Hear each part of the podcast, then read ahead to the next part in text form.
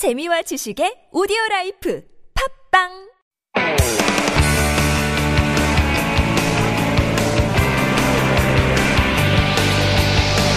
From the latest headlines to conversations about the trends and shifts that shape society at large, explore what makes living in Korea interesting with Life Abroad on TBS EFM.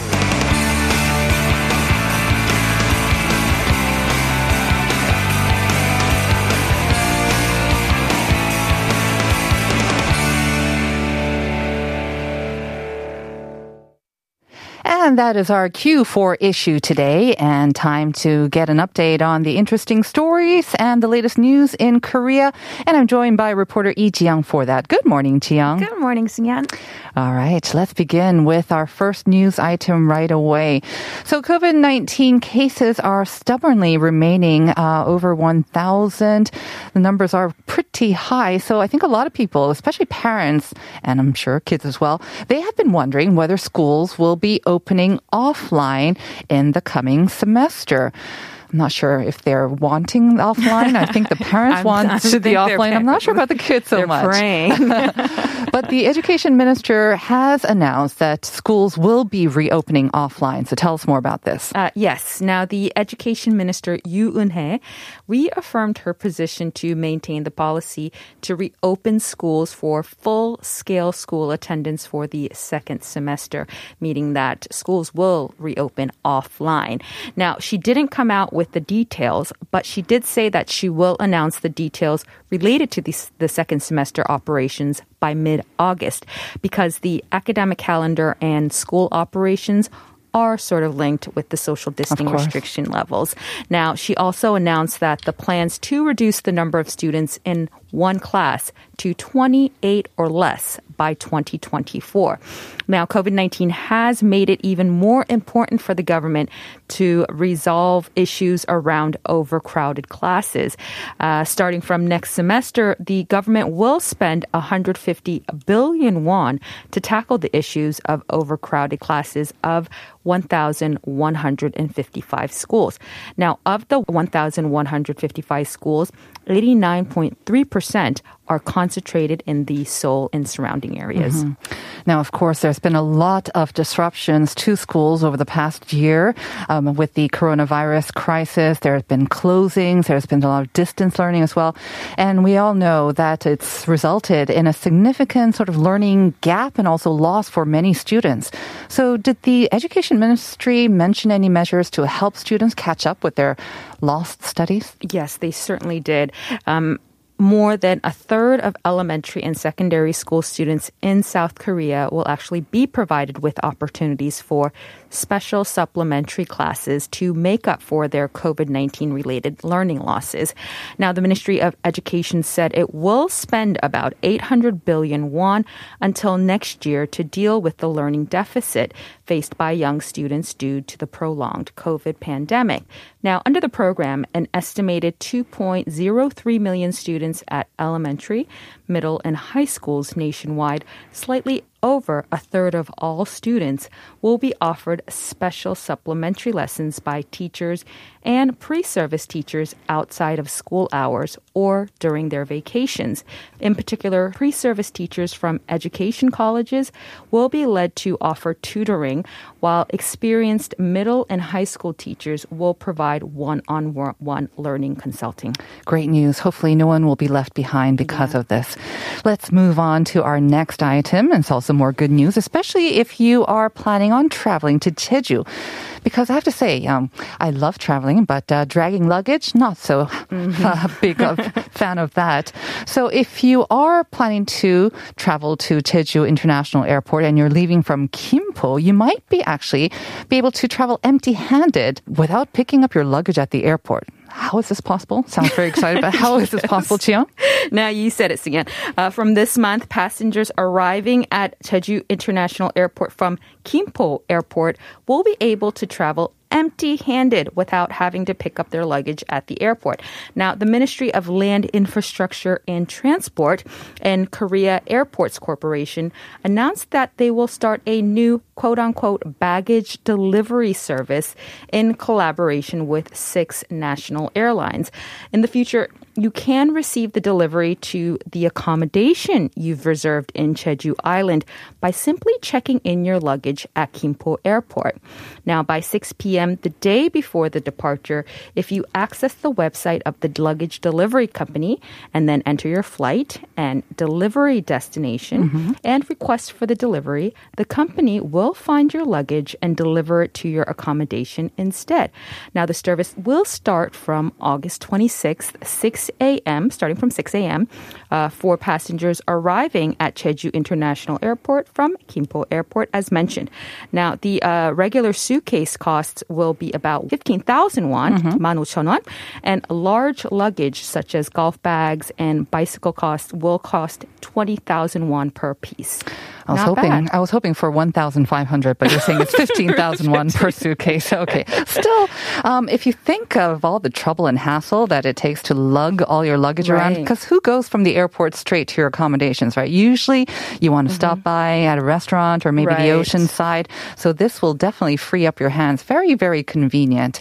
Another reason to visit Jeju as well.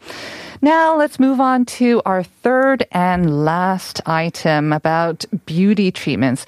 What beauty treatments? I thought with the mask we don't even have to do anything. We have we don't have to put on makeup, especially for the lower half of our faces. eye makeup, at least getting your lashes. I know, I know, I know.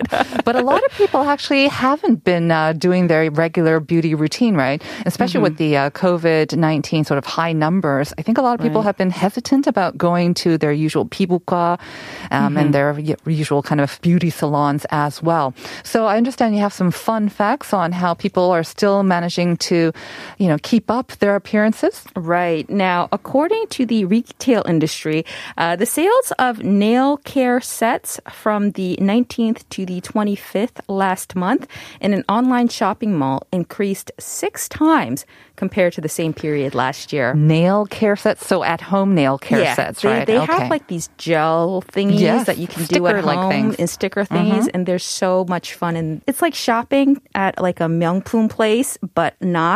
But you're doing so it fraction of the cost and uh, the and, not, and not too difficult either, right? You're just putting on stickers, kind Yeah. of. Great. Mm-hmm. Now, uh, sales of base coats and top coats, which are applied to protect nails before and after applying manicure, jumped 289%. Wow. That's a lot.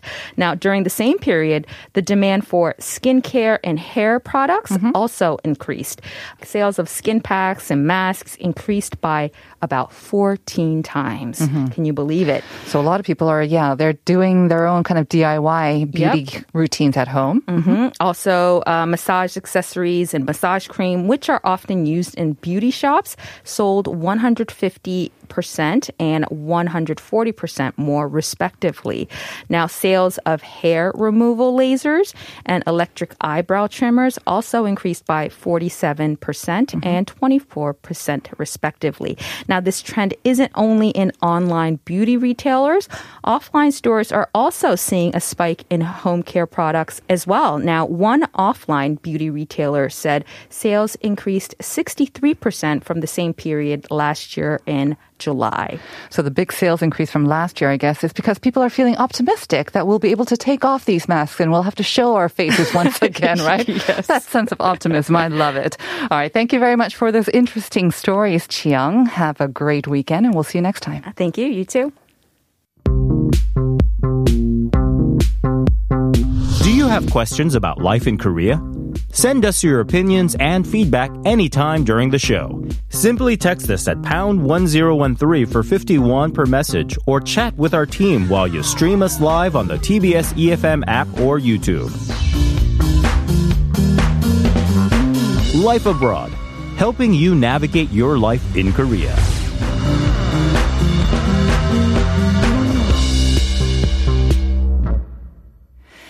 And it is time now for Korea Unveiled. And this is, of course, our weekly travel segment where we help you discover more of Korea's beauty and get some tips on how to explore more of this beautiful country as well. Joining us this morning once again is TT. Good morning, TT. Good morning. How have you been doing? I've been good. You enjoying the humidity? I'm enjoying everything. Great.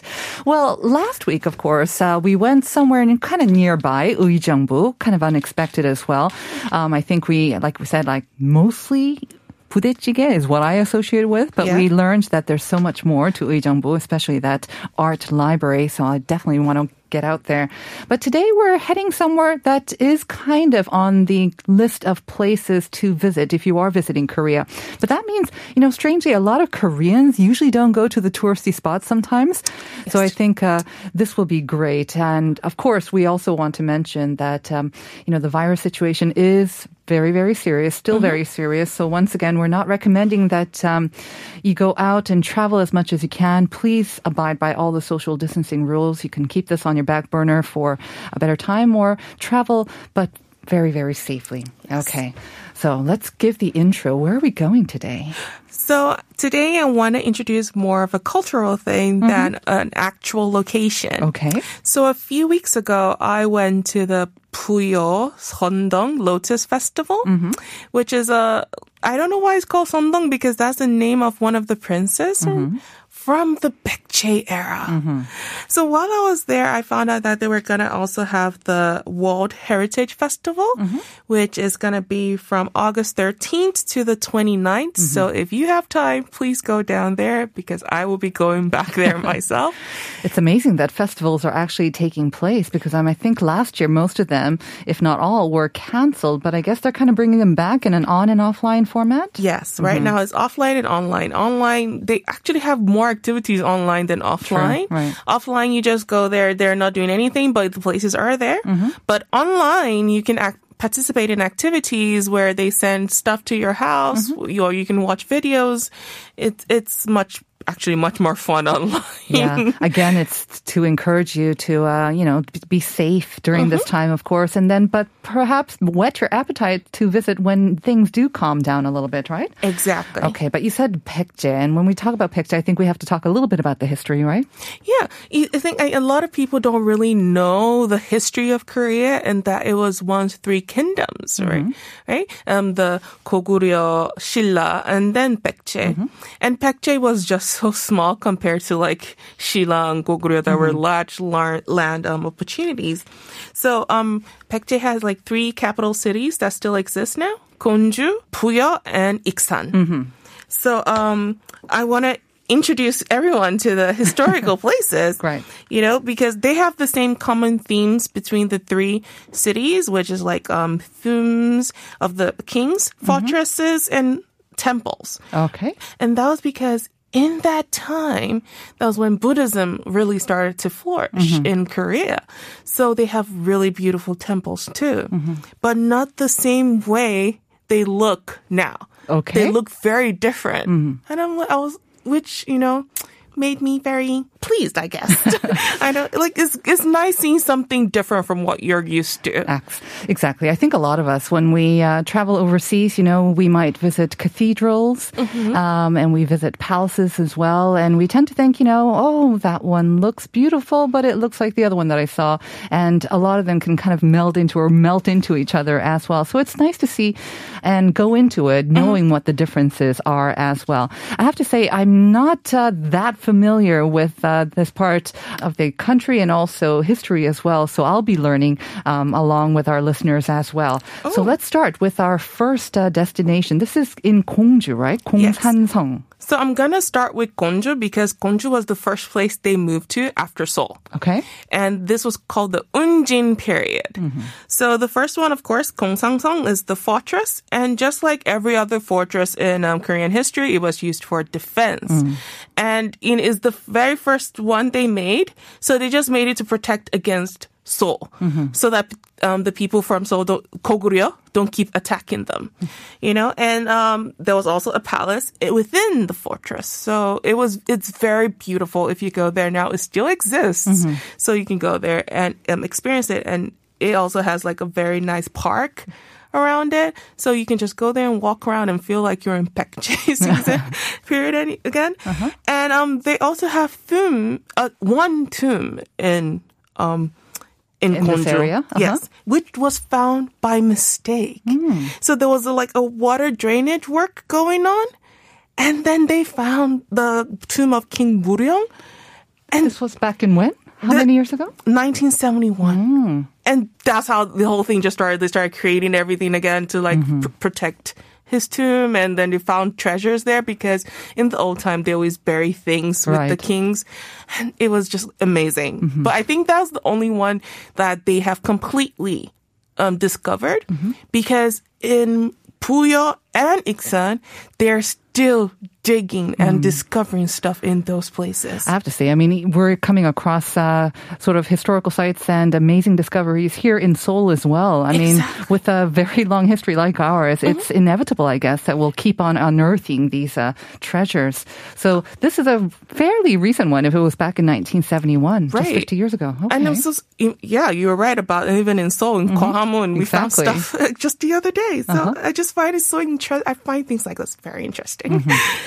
You know, in Gongju, um, again, what I think of Gongju, like I said, I haven't, I don't think I've ever been there, but uh, in Seoul, you come across Gongju chestnuts. Gongju pam is Yes. quite famous as well in the wintertime. so good. Yeah, and of course, they taste even better there, I guess. Yeah, of Yep. course. And over there, they also have like palm. Um, they call it palm chestnut palm. Yep. Palm ice cream, palm coffee cakes. Oh, Chestnut coffee? That sounds Yes. interesting. Yummy. Okay. like it's. They just have a variety of everything chestnuts over there. So I just absolutely love it. okay. So let's move. Should we mm-hmm. move? Also, like the people after, I think they were defeated again, which made them move to be safer mm-hmm. in Puyo. Okay. So they moved the capital to Puyo. We started the Sabi period, which is actually the last period before the kingdom disappeared, mm-hmm. sadly. But so in Puyo, you see that you can go to any archaeological site to see how they're digging, and they have the Buso Sanseong also.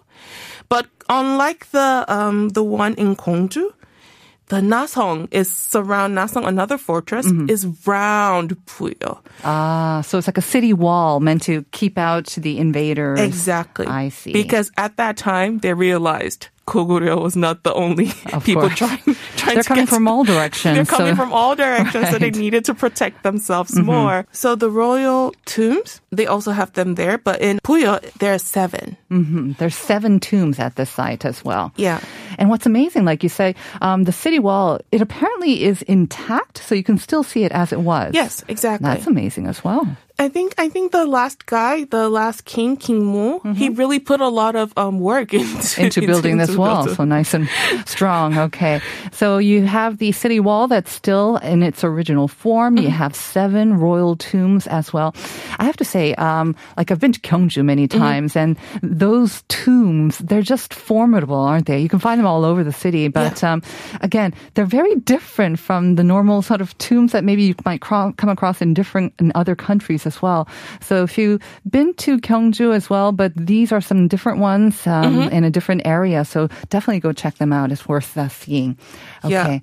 Um, there's a temple site as well here. Yes, that is Jeongnimsa. Okay. So Jeongnimsa Temple, like I said, um, Baekje area was new to Buddhism around that time because of their connections with um, China and others. So if you go, if you see the stone pagoda there, it has Chinese characters on it, mm-hmm. celebrating like the significance to Baekje and their mm-hmm. relationship with China at that time. So it's it's just like it was so beautiful mm-hmm. and. Even now, they have night lightings in the temple, which is what I saw when I went there last time. And Gorgeous. so pretty. Yeah. It's so pretty. I think compared to now, like now, obviously the temples have like built like buildings and stuff, but these ones they're more open space. Mm-hmm.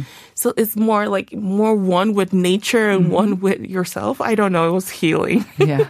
So it's more kind of assimilated into the background as well. The temple itself is gorgeous, but the way it harmonizes with nature Exactly. is part of its appeal. Exactly. Very nice. Um, there's a temple. It sounds like this whole area is gorgeous. Is there like a, maybe a park that we can visit near this area? of course, there's also King Mu's like his um, princely name was Sodong, and there's the Sodong Park. Mm-hmm. And obviously, it's pretty all summer. That's where the lotus flowers I are. see. But you can also go see cherry blossoms, I guess. this is where you went to see that Lotus Festival, right? Exactly. Okay, so the lotus aren't in season ev- all the time, of course, but uh, gorgeous for its beautiful scenery, anyways. But Yeah, uh, definitely check out the Lotus, The Lotus uh, Festival. the main thing. That's right. And now our third destination has to be, I guess, Iksan. I've been to Iksan actually, but on business trips only, so I haven't really done the sites. Tell us what we should look out for in Iksan. You know, a lot of people always go to Iksan because it's so close to Jeonju and is also famous for the prison drama set. But let's take a look to go Mm. Did not away- know that. Uh-huh. Oh, really? Yeah. You should try it. Eh, but you should just go there one time. And but um, Prince King Mu, he moved the capital at the end towards Iksan, and Iksan is so close to um, Jeonju, so you know that it had times with um, Koryo when it was all changing. So they have the Miruksa Temple there, which was it is the largest temple site discovered in East Asia. Oh, okay. Yes, and it's still pretty. It has two pagodas that are really um still being like preserved, and um it's written in the Samguk Yusa, which is the uh, memorabilia of the three kingdoms. So I'm just like as one of Baekje's temples. So like it's I don't know, so historical to be part of it. I've been there like two, three times, and it amazes me every time. Honestly. Okay. Miruksa Temple, definitely something that you want to check out when you're in Iksan. Iksan is not that um, far again to get into. I mean, I've been to the train station, the mm-hmm. KTX station, mm-hmm. and in that area where the train station is, it feels like you're almost taking a trip back into Korea of the 1980s or 90s as well. It's got kind of an old town feel to it. Yes. Um, so it's different from kind of the high rise that you mm-hmm. see in Seoul and the major cities. So even that, it almost feels like you're taking a trip back into time. But if you go to Miruksa Temple, I guess you can even feel more of that as well. Exactly. There's a very famous archaeological site here as well in Wanggungni. Tell us more about this one. So this one was originally built to be a detached palace. As you know, also in Seoul, the palaces are like broken up into mm-hmm. different. So this one was also supposed to be a palace in the beginning, but they decided to make it um, a temple mm-hmm. at the end of the day. Oh, they turned a palace mm-hmm. into a temple. Okay.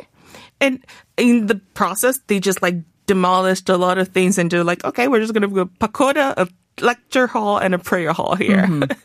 That's how they But did it retain any of that sort of the royal palace, I guess, maybe uh, the structure as well? Does it have a little bit of that feel, I wonder? So I don't know a lot about the Paekche era, but thinking about the Joseon dynasty time, there is no much difference, like crazy difference between how they did the palaces, the detached palaces, and the temples in the sense of like a building and space. Right. So in the structure wise, it feels similar. Quite similar. But the um the significance to each side, I don't I, I don't know deeply into Okay. that. Let's uh, turn to something that you did mention that I have to go see the prison drama set as well. Tell us a little bit more about that. Oh yeah, every drama that future prison thing mostly is in two places, either the prison in Seoul or Iksan. Did not know that. Okay. So every time I go, I make it a point to visit there. So you can time. visit the drama set You can visit there. You can dress up as a prisoner. as a prisoner or a police officer, whichever rocks your fancy. but I prefer to be a prisoner. Uh-huh. And um, I think it became famous because of um, Miracle in Cell Number Seven. Ah, I see. Okay, now I remember.